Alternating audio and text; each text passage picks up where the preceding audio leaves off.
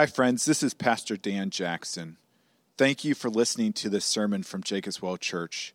My hope and prayer is that this message will be a blessing to you and lead you into worshiping and enjoying our great and gracious God. With that said, let me encourage you to use this message as a supplement to and not a replacement of a local church. Christ did not establish his church simply for us to consume messages but so that we could be intimately invested in each other's lives as an authentic covenant community. Again, thank you for listening. And if you want more information about Jacobs Well Church, please visit our website at www.jacobswellgb.org. Well, Dixon already alluded to last night's disappointment. Um, but you know, just a few months ago, we were talking about just how awful the Packers were. If you remember, uh, there was like a month there where every quarterback had a career day against the Packers, and it was like the highlight of their career. That and uh, Tommy DeVito, like, anyways, it was, it was bad. It was really bad, right? But but somehow they turned the ship around and uh, they got really good. And I think kind of the the highlight of the year was the game last week against the Dallas Cowboys. You probably know Cowboys had 16 uh, game winning streak at home. They're favored by a lot, best offense in the league, great defense. And we went in and just destroyed them. And it was fantastic. It was great. And, and, I remember waking up the next day. It was like, you know, the, the snow was whiter and the sky was bluer and just everything was, was happy in Green Bay. Went to Panera and talked to the lady there who I'm friends with. I'm like, how about them Packers? And she just lit up and she's like, oh, it's amazing. Did you see this, this? I actually had to go to the dump. And so I, I took something there and I saw lady and I was, she was like, How about them Packers? And she just talked on and on and on. Came to church. How about them Packers? Went to a girls' junior high basketball game. How about them Packers? And people were just so excited to talk about the big win from the Packers. We love talking about good news. We were actually made to celebrate good news. Um, but you know what the greatest news of all is to share? It's to share that news that is a surprise, right? Like, like you are the one keeper of that good news and you're taking it to someone who has no idea about it, right? So, like, like you know, if you go home and you're like, I got a new job or I got a raise or, or you know, we're having a baby, right? Like it's so, it, you just have this great treasure inside of you and you get to hold on to it and you get to be the one that shares it with someone and they get to respond with great joy and celebration. Uh, just yesterday, I was at my son Cooper's basketball game, and and it was an amazing ending to the game. They won on a buzzer beater. They're down by one. Guy hit a two point shot. As the buzzer went off, went in, everyone's going crazy. I pick up my phone, I text my wife, I say, hey, hey, they won. They won on a buzzer beater. It was amazing, right? And so we're driving home, and my son Cooper says, hey, dad, could you do me a favor and not tell mom how we won the game? And I said, Well, I'm sorry, I, I already did. I said, Why don't you want me to tell her? He's like, Because I want to tell her the good news, right? Like, like we love to have that treasured good news and to be the first one, the first one to share it with someone. It's so, so exciting, so fun. Just, just a few years ago, someone from outside the church gave a donation to help those in need. And so I got to go and tell people, hey, your medical bills that you've been struggling with for years, they're, they're paid off. That, that vacation that your family hasn't been able to afford it, here's money. You get to go do that. Like it's so wonderful to be able to bring the good news to someone who who doesn't know about it yet, right? And, as Christians, you, you probably know where I'm going with this. As Christians, we have the goodest good news there is. Like we have the good news of the gospel of Jesus Christ. And God has entrusted it to us, and we get to go and bring it to those who don't know it. Now, you may be here and you may be thinking, man, everybody knows about the good news of Jesus. But I will tell you, Many people do not in Green Bay. Even many people who go to church do not know the good news of Jesus. And you get to have the privilege of maybe being the first one to come and say, Hey, I got to tell you this really, really good news. This good news about Jesus, about how we can be saved, about how we can be reconciled to God, about how we can have heaven forever. It's, it's such good news, right? And there are times in my life where I just want to shout it from the rooftops. I want to walk down the street, grab someone by the ears, and be like, Do you know about Jesus, right? But there are many times where I am just completely complacent. I just honestly could care less. And maybe you maybe you understand that. Maybe you've been there. Maybe you have felt that complacency. And, and if you're here and, and, and you, you, you know that, you, you identify that in yourself, we have an awesome passage today. An awesome passage written by the Apostle Paul, uh, who reminds us of how good the good news is and even how we are to share that good news with others that they might rejoice in it. And so, if you would, please open your Bibles in 1 Thessalonians chapter 2. Uh, if you don't have a Bible, you will need a Bible. There should be Bibles in the seats in front of you or underneath you. Go ahead and grab one of those Bibles, and we will be on page 986 of the Red Bible. There's also some in the back if you need it. Um, but but we're, we're continuing 1 Thessalonians chapter 2. And, uh, and if you remember, um, you know, Paul is writing about a year after visiting Thessalonica. Uh, he went there, he preached the gospel, many came to faith in Christ, the church was planted. He's driven away, he's in Corinth, he's writing back to them uh, to comfort them and encourage them, um, but also to remind them about how the good news of the gospel came to them and encourage them to continue in the faith. Now, now, if you haven't noticed yet, if you're here today and you're not a Christian, this is a little bit of an insider uh, passage, sermon, uh, uh, as we talk about sharing Jesus with others. Um, and, and what you just need to know is the reason why we want to share Jesus with others is because Jesus is our greatest treasure. Uh, he is our greatest hope. He is our greatest refuge. He is our strength. He is our delight. He's the greatest, and we want you to enjoy the greatest as well. And so you'll hear a little bit about that in the passage today. But in, in, in 1 Thessalonians 2, uh, Paul, Paul gives us a, glory, a glorious example of how we as Christians who are entrusted with the gospel are to share the gospel with others. So let's look 1 Thessalonians chapter 2 verses 1 through 8. For you yourselves know, brothers, that our coming to you was not in vain. But though we had already suffered and been shamefully treated at Philippi, as you know, we had boldness in our God to declare to you the gospel of God in the midst of much conflict. For our appeal does not spring from error or impurity or an attempt to deceive. But just as we have been approved by God to be entrusted with the gospel, so we speak, not to please man, but to please God who tests our hearts. For we never came with words of flattery, as you know, nor with a pretext for greed. God is witness. Nor did we seek glory from people, whether from you or from others, though we could have made demands as apostles of Christ. But we were gentle among you, like a nursing mother taking care of her own children. So, being affectionately desirous of you, we are ready to share with you not only the gospel of God, but also our own selves, because you have become very dear to us. Let's pray. Lord God, thank you for giving us the treasure of Christ, the treasure of the gospel, to rest in, to rejoice in, and to share with others. In your name we pray. Amen.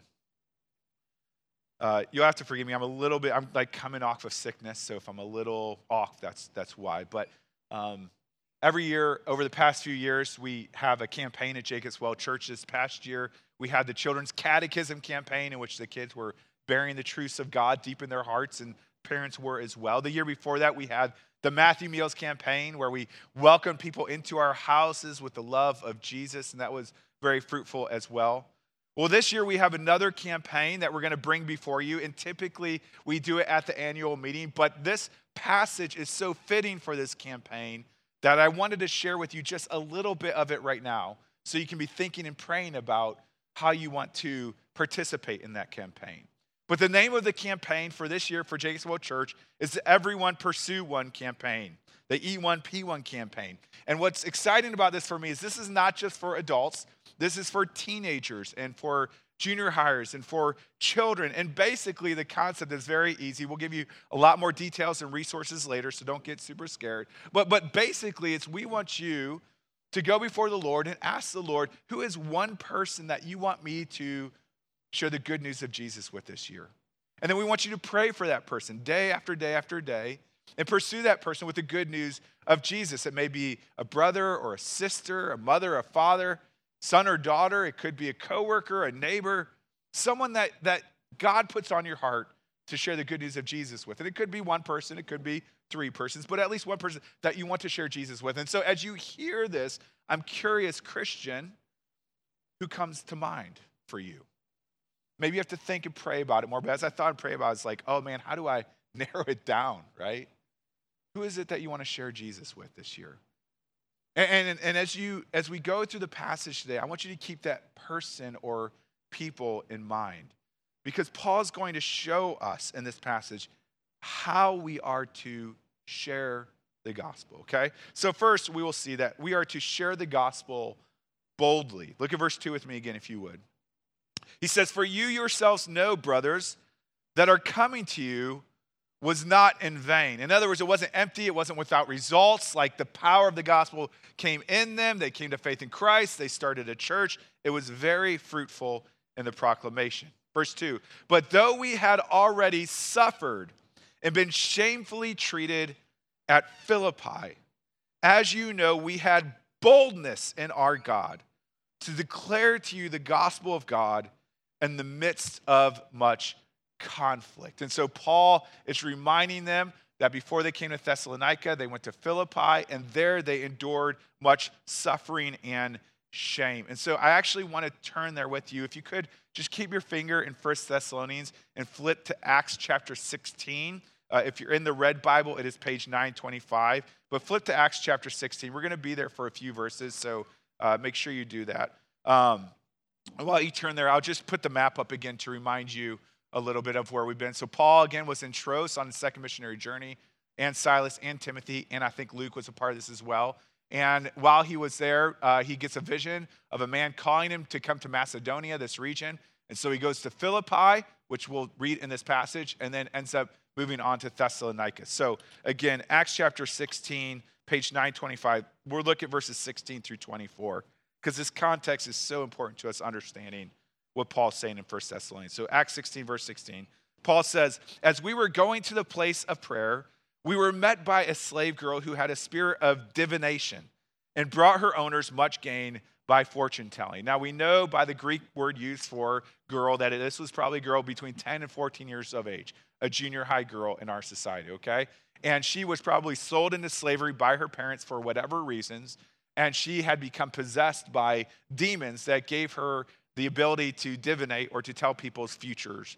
And so her, her owners were exploiting this for their own profit. A very sad and oppressive situation. Verse 17 She followed Paul and us, crying out, These men are servants of the Most High God, who proclaim to you the way of salvation. What's really interesting in the Gospels, it's always the demons who know who Jesus is. They know his true identity. They cry it out. And evidently, they also know who his messengers are.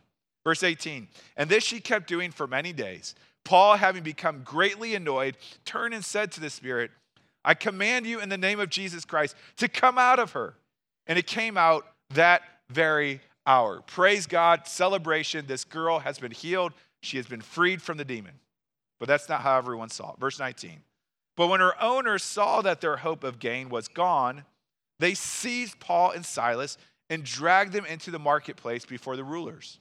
And when they had brought them to the magistrates, they said, These men are Jews, and they are disturbing our city. In other words, they've taken away our profit from this demon possessed girl. Verse 21 They advocate customs that are not lawful for us as Romans to accept or practice. Again, this isn't true. They're slandered, they're falsely accused. If you've ever been falsely accused, you know that is difficult. Verse 22 The crowd joined in, attacking them. And the magistrates tore their garments off them, stripped them naked to embarrass them, and gave orders to beat them with rods, like billy clubs, like beat them down, right? If, if someone did this to a dog today, they'd be put in prison. These are God's missionaries. Verse 23 And when they had inflicted many blows upon them, they threw them into prison, ordering the jailer to keep them safely, better translated securely. Having received this order, he put them into the inner prison and fastened their feet in the stocks. And so Paul, Silas, and Timothy come to this jailer, bloodied, probably bones broken, face smashed in, bruises everywhere. And the jailer doesn't, you know, like, you know, touch up their wounds or anything like that. He puts them into the inner prison, which is the worst part of the prison, deep within the cave, if it was a cave where kind of all the sewage flows and there's at least daylight and it is the smellies. He puts them in there and he puts them in stocks. And these stocks were not just handcuffs, they were torture devices to stretch the body in ways that it was not supposed to be stretched. And so we see that indeed Paul and Silas and Timothy went through great affliction and shame and pain and suffering in Philippi. Now, let me ask you if you were in their shoes and you got out of that prison in Philippi, wouldn't you be tempted to like say, mission trip is over, right? Like, I'm going home, I'm sleeping in my bed, these people are so ungrateful. They don't even want me to preach the gospel to them. I'm just going home and I'm going to enjoy it for myself. I would be tempted to do that for sure. But that's not what these men did. Because the good news of the gospel was too good to keep to themselves. And so they went on to Thessalonica. All right, so let's turn back to 1 Thessalonians chapter 2. Thanks for going on that excursion with me. Page 986 in the Red Bible, back to 1 Thessalonians 2. And let's look at verse 2 again with this context of Acts chapter 16 in our mind. It says, But though we had already suffered and been shamefully treated at Philippi, to put it lightly, as you know, we had boldness in our God to declare to you the gospel of God in the midst of much conflict. Not only did these men suffer in Philippi, but when they moved on to Thessalonica, the heat was turned on on them as well, so much so that they had to run out of town in the middle of the night to escape with their lives. And they went on to Berea, right? But, but the question is what, what kept these men going and going and going, preaching the gospel, even though they were being bitten, beaten, even though they were being stripped naked, even though they were being spat on and stretched out and tortured? Why did they keep going on preaching the gospel? How could they do that? How did they find this boldness inside of them? And the answer is right there in verse 2. He says, As you know, we had boldness in our God. The boldness was not in themselves and their skills and their talents and their likability. Their likeness was in God. Their boldness, I'm sorry, their boldness was in God. Sick brain talking. Um, I actually looked up the, the definition of boldness because I was curious. And the Webster, 1828 Webster Dictionary, I love kind of the older version at times, but it describes boldness this way that it's courage, bravery, fearlessness, freedom from timidity, confidence, confident trust, excess of freedom, bordering on impudence. Did I say that right? I said it wrong in the first service. Impudence? Close enough but just like this recklessness, like, like you are so free just to, to speak your mind, to say what you want. You know, let's be honest, it is, it's scary to talk about Jesus with people. Um, I, I've heard missionaries come from overseas and say it's hard to talk to people about Jesus in America than it is overseas many times. It's scary um, oftentimes because we're afraid that that we will be rejected, right? We're not, we're not afraid of being stripped naked, put in the middle of Green Bay, and beaten with rods like some around the world are threatened with. But, but we're scared because we're afraid that people will, will reject us or will, will, will fire us or other bad things might happen to us. And yet, here again, Paul gives us a secret to his boldness. The secret to his boldness is not in him, it is God in him. It is God before him. This is very similar to what we read about in Joshua, if you remember just last semester. The Lord kept saying again and again, Be strong and courageous. Why? For the Lord your God is with you. Even in the Great Commission, Jesus says, All authority in heaven and earth has been given to me, to Jesus, not to you. It's been given to Jesus. And then he says, Go therefore, make disciples of all the nations. And then he says, I am with you always, always to the end of the age. Commentator Mark Howell says this. He says, Courage which is also boldness, is a missing ingredient in the lives of many Christians.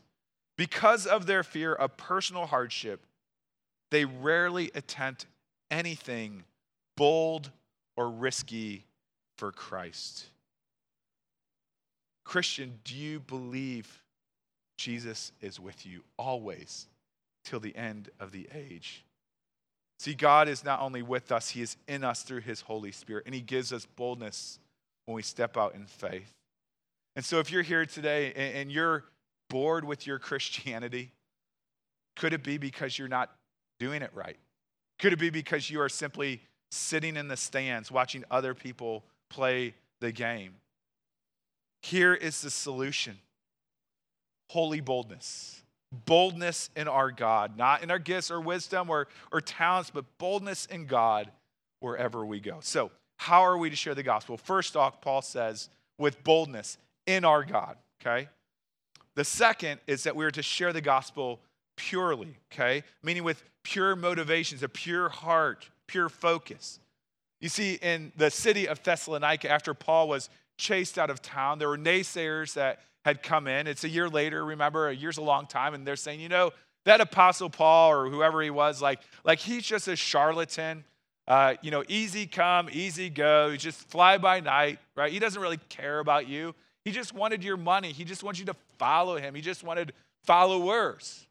And so Paul is addressing the naysayers, not just simply to defend himself, but more importantly, to defend his message, the gospel, because that's what they were ultimately trying to undermine. So let's look at verse 3. He says, For our appeal does not spring from error or impurity or an attempt to deceive. Like he wasn't trying to trick them, he, he wasn't trying to preach something unorthodox or out of line with the Old Testament scriptures.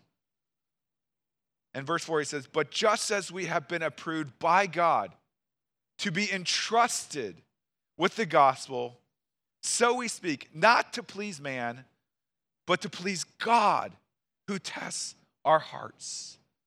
You know, this word entrusted is it's a heavy word. It's a big word. It means someone is is trusting to you something that is precious to them. Can you remember a time where someone entrusted you with something? maybe, maybe it was as simple as their dog when they went out of town to take care of their dog. Maybe someone has entrusted you with their children um, while they go on a date night or out of town. Or Maybe someone has entrusted you with, like, I remember my parents, they would entrust me, they would give me their nice car when it was like homecoming dance, right? Uh, one of these times uh, when Trish and I first got married, I think all we had was a pickup truck that cost us like 500 bucks, and uh, it wasn't that nice. And and so on our on our wedding day, uh, they let us know beforehand, but they let her parents let us use their nice Jeep Cherokee. And I mean, this thing was always washed. It was always clean.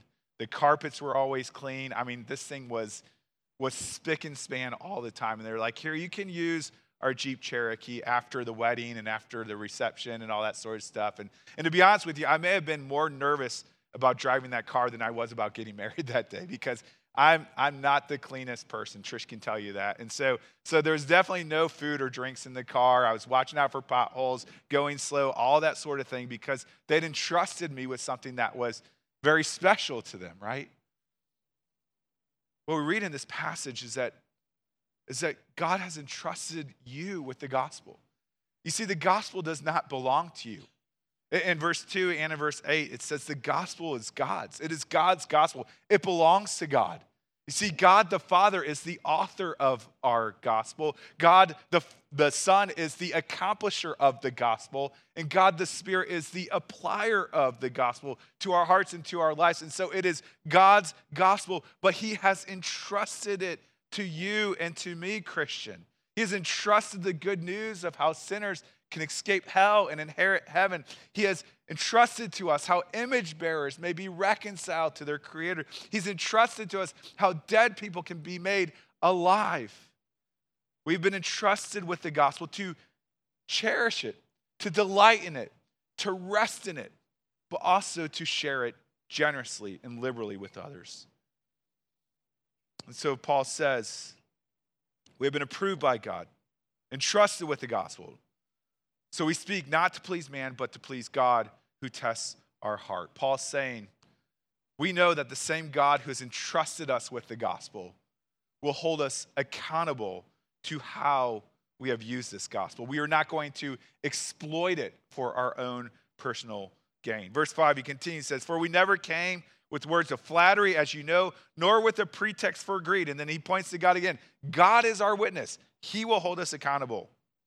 Verse 6, nor did we seek glory from people, whether from you or from others, though we could have made demands as apostles of Christ. I think in this context, when he says apostles of Christ, he's simply saying, as the messengers of Christ, we could have made demands of you to house us, to feed us, to give us money on our trip as we go out to the next town. But we did not do any of those things. It's same with missionaries today. They go to offer the gospel free of charge and not ask anything in return.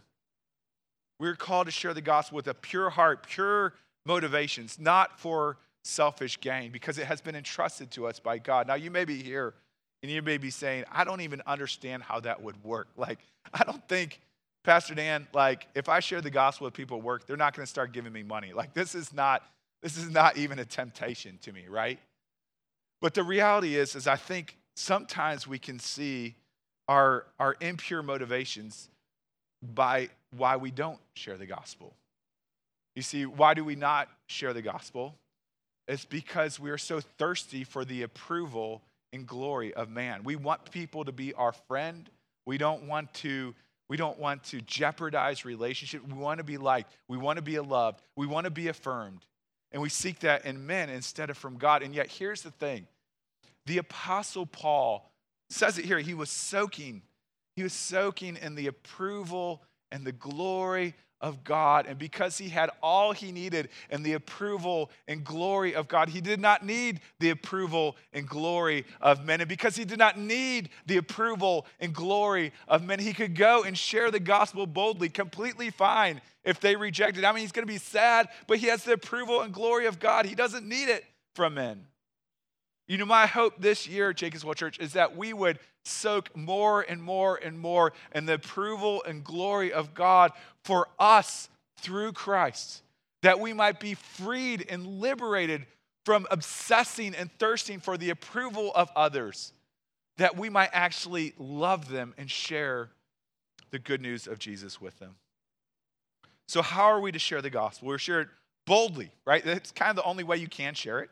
But we share it boldly in God who empowers us. We're to share it purely because we know that God will hold us accountable and he has entrusted it with us. Finally, we are to share the gospel affectionately. Look at verse 7 with me. Let me get a drink of water real quick. Verse 7, he says, But we were gentle among you, like a nursing mother taking care of her own children. I love that this verse is here. Paul was just saying, hey, we came to you in boldness, right? And I think there is a big mistake amongst Christians that thinks boldness means brashness, right? But, but here Paul makes it very clear boldness does not mean brashness. There is no more tender picture that Paul could give to us of, of a nurturer, a lover, someone, someone who is gentle than a nursing mother with her child. Boldness does not mean brashness.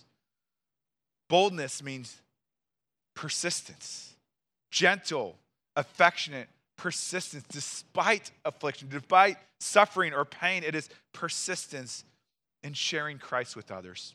Verse 8, he continues. He says, So being affectionately desirous of you, longing, loving you, we were ready to share with you not only the gospel of God, but also ourselves, because you had become very dear to us. You know, it has been said of this passage, this wonderful passage, that, that here more than anywhere else in the writings of Paul in the New Testament, we see his heart for the lost. We see here that Paul and, Simon, Paul and Silas and Timothy loved people who did not love Jesus, or they loved people who did not yet love Jesus. They loved people. You know, the same was said of, of Jesus, right? Like, like he was accused of being a glutton and a drunkard because he was a friend of sinners and tax collectors. He loved people, not from a distance, but he was ready to share his life with them, to do life with them. This is what we do with people we love. When we marry with them, we do life with them, right? This is how we love people. We do life with them. For Paul, the Thessalonians were not just a project, they weren't just a number, not just a notch on his belt. Paul cherished them, just as God had cherished Paul, and just as God cherishes you and me. You know, so many times when we want to bring the good news of the love of Jesus to people, the first thing they will do is experience the love of Christ from a Christian. I know this was my own experience. When I was in high school, was around all these people who were always like, you know, knocking each other down and like picking on each other. And then there was this strange, peculiar group of people who who loved one another and built each other up and encouraged one another. And as I came into it, they loved me, they welcomed me, they encouraged me. And I'm like, this is great. What is this? And it was Christianity. And, and, and through that, it opened, it warmed my heart to the love of Christ. Their, their love didn't. Their love didn't share the gospel. We have to use words for that, but, but it warmed my heart. and opened me to the good news of the gospel of Christ. Christians, do you love and ache and long for your non Christian friends and coworkers and neighbors? Do you love them enough to, to befriend them, to invite them into your home, to do life with them? Do you love them enough to sit next to them at your kids' sporting events? Do you love them enough to welcome them on a Sunday morning or, or, or invite them to a Sunday morning? Do you love them enough to share Jesus with them? Let me end with this. In our community group this past week, um, there was a question, and man, it's a big, heavy question. And you might have already encountered it in your community group, you might encounter it tonight. But the question was was basically this: it was it was, can you say you really love someone if you're not willing to share the gospel with them? Right? Can you say I love you, but I'm not going to share the gospel with you? Can you say that genuinely? Okay. And and I know it's a big and heavy question. Um, and I want to answer that question from a surprising source, okay? Some of you may know of Penn Jillette. He's a part of this magical duo, duo Penn and Teller. And uh, if you saw a picture of him, probably just big guy, big black hair, circular glasses. And in Wikipedia, it describes him this way it says Penn Fraser Jillette, born March 5th, 1955, is an American magician, juggler, comedian, musician, on and on and on. And then it says this this is his description on Wikipedia. He is also known for his advocacy of atheism. He's a very intelligent guy, huge atheist, loves to debate it and discuss it and argue for it. Well, in one of his video blogs, he tells the story of how after one of his shows, a man comes up to him and is just like encouraging him about the show and how great it was. And then the man very respectfully gives him a Bible. And in the video blog, after this encounter, Penn who is a staunch atheist, says this. He says, I've always said that I don't respect people who don't proselytize. I don't respect it at all. He says, if you believe that there's a heaven and a hell, and people could be going to hell or not getting eternal life, and you think that it's not really worth telling them this because it would make it socially awkward, and then he says this, which I'll never forget, I think it's on screen. He says this How much do you have to hate someone to not proselytize. This is an atheist. How much do you have to hate someone to believe everlasting life is possible and not tell them that? And then he wraps up by saying, This guy was a really good guy. He was polite and honest and sane, like a nursing mother. And he says, And he cared enough about me to proselytize and give me a Bible. Followers of Jesus if we believe that we are sinners, if we believe that we stand condemned for our sin before a holy God, if we believe that God loves us so much that he sent his son, Jesus, into the world to rescue us, if we believe that Jesus loved us so much that he went to the cross to die for our sin and take our punishment upon himself, if we believe that Jesus rose from the dead to give us newness of life, if we believe Jesus ascended into heaven and is ruling and reigning, if we believe that he is coming again to make all things new, to bring in a new heavens and a new earth, if we believe all of this is true, how much must we hate people to share it with no one? How much must we hate our family members to be indifferent towards their eternal destiny? How much must we hate our friends to not tell them the only name by which anyone can be saved. Friends, this is, this is not just a challenge from the Bible. It's not just a challenge from the Apostle Paul. It's not just a challenge from your pastor. This is a challenge from an atheist. From an atheist. In the year 2024, Christian, let us pursue others with the good news of the gospel that we have been entrusted with. We must share it boldly in our God. We must share it purely before God because He has entrusted it to us. And we must share it affectionately, loving like our God has loved us. Let's pray. Lord God, we are so thankful for this passage that maybe wakes us from our slumber, from our complacency to a glorious life of pursuing souls for you, God. Lord, thank you for entrusting us with something so precious. May we cherish it and may we share it as you guide us. We pray this in Jesus' name. Amen.